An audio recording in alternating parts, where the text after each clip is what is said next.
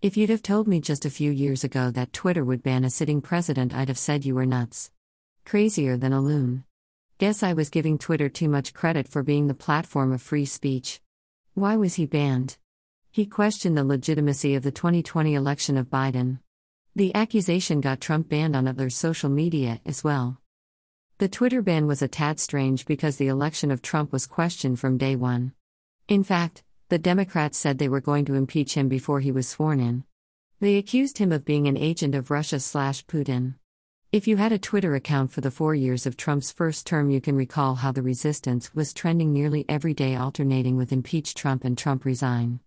If you followed the president, you could read the most vile tweets sent to his account. They constantly attacked him and questioned his legitimacy. So I couldn't imagine they would ban Trump for doing the same thing. He's banned for life. Thank goodness he was because we are now awaiting the opening of his social media platform, Truth Social. If Twitter hadn't banned him, we wouldn't have Truth Social. YouTube is well known for censoring people who support Trump. Now we have the popular alternative to YouTube called Rumble. The great part about these sites shutting down conservatives, Republicans, or MAGA is that an alternative gets started and they do very well.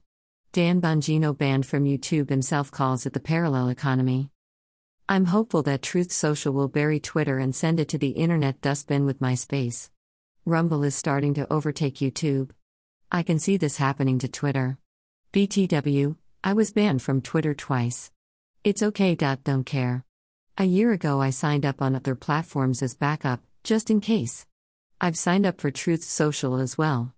If it's going to be as good as I think it is, it will become my main and only account. We all know why Twitter really banned Trump. They wanted to cut off his communication with his base. They wanted to cut off his communication with the general public, period, but mainly his base. They figured it would squash the MAGA movement once and for all. They don't get that the MAGA movement goes on with or without Trump, preferably with. Whatever reason they did it for, the fact is they certainly can't claim to be the platform of free speech. They put the cherry on the top of censorship when they buried the reports on the Hunter Biden laptop. I also happen to think Twitter and other social media platforms don't like information about the Biden election getting out there. You can't even question it, which makes it more suspicious. You're desperate when you ban a sitting president of the United States. If the Trump accusation about Biden isn't true, why worry about what Trump says about it? Thank goodness Twitter did ban the 45th POTUS. Truth Social is going to be awesome, and now Twitter could bite the big one. The irony would be that we always hoped Twitter would die out, but to think this is how it happened and they did it to themselves is pure vindication.